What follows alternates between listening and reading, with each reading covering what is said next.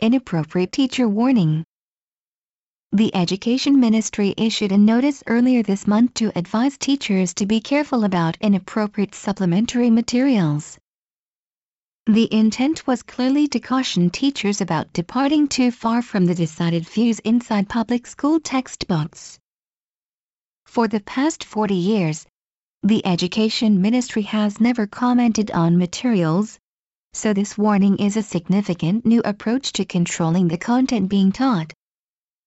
The directive from the ministry follows closely on the attempt by the Abe administration to control passages about Japan in American high school textbooks.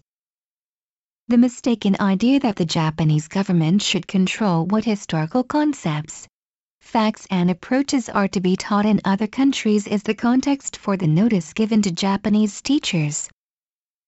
Of course, the Japanese Education Ministry cannot fire American high school teachers who do not agree with its view of history, society or other controversial topics.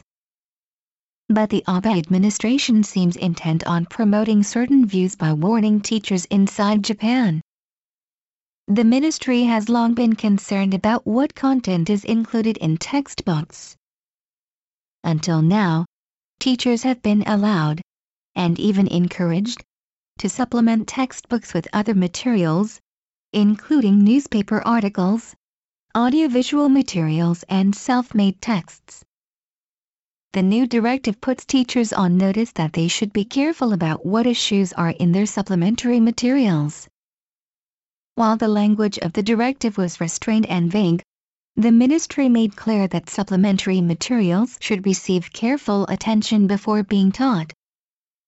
To further drive that message home, the ministry further stated that principals should ensure that supplementary materials are useful and appropriate from an educational standpoint.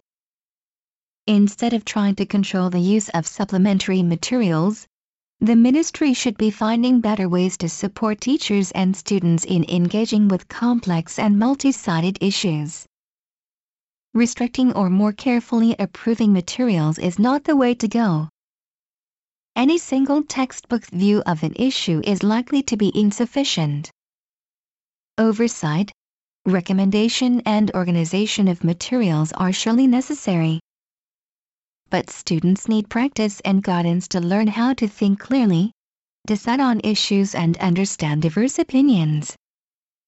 Examining controversies presented in different materials is the best way to help students learn how to respond critically and engage with society's complexity.